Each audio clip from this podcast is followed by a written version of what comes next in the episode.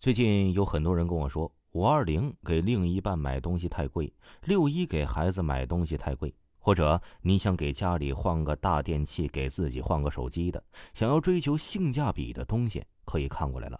维华呢，最近从京东给咱们的听友拿了一波重磅福利。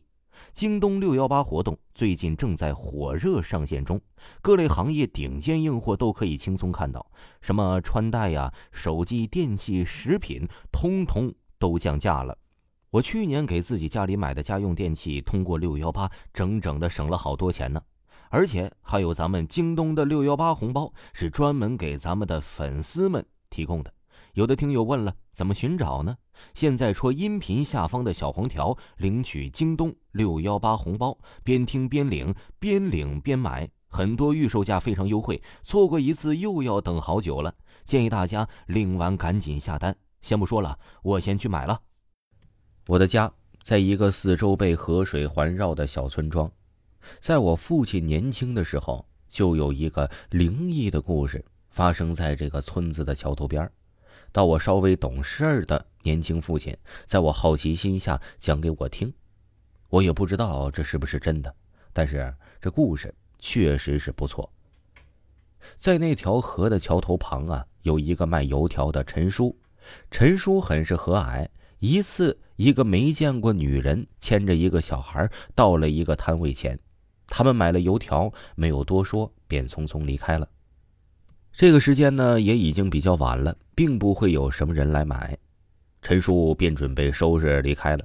就在陈叔拿出钱包看了看今天卖了多少钱时，里面呢出现了一张冥币。陈叔也没有多想，就以为是哪个无赖搞的鬼。那个年代有很多这样的人，就把冥币拿出来给撕了丢掉。第二天，陈叔正常出摊儿，到了傍晚，没什么人。该做的那个时候啊，那个母女又来了，他给了陈叔钱，大叔没有放进钱包里，就放在了揉面的桌子上。装好油条离去的时候，陈叔就去拿钱，发现那钱竟然又是一张冥币。陈叔拿的时候，这明明是一张真钱呢，怎么到手里就是一张冥币了呢？陈叔很是惊讶，昨天也是这样的一张冥币。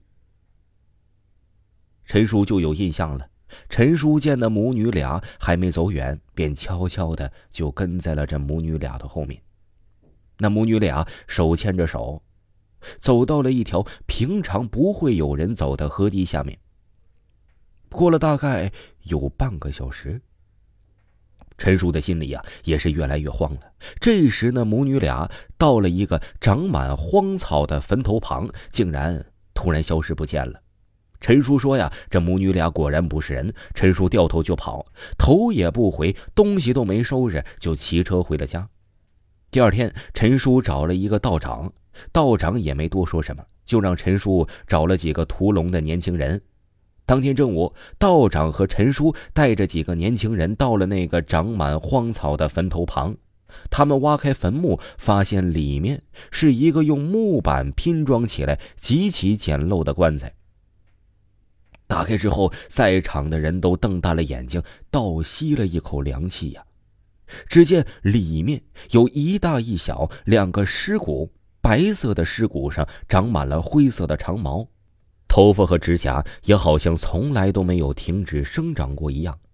道长让几人把尸骨弄了出来，找了一个整天都能被太阳晒到的地方。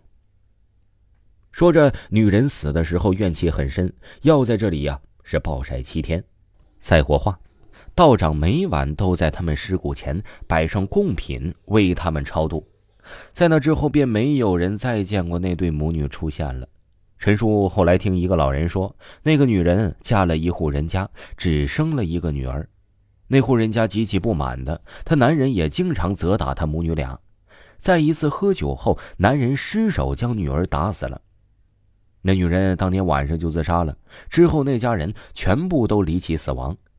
陈叔打那之后便再也没有卖过油条了，而那母女俩埋葬的地方还经常会有人把刚出生就夭折的孩子的尸首就丢在了那河堤下面。听众朋友，本集播讲完毕，感谢您的收听。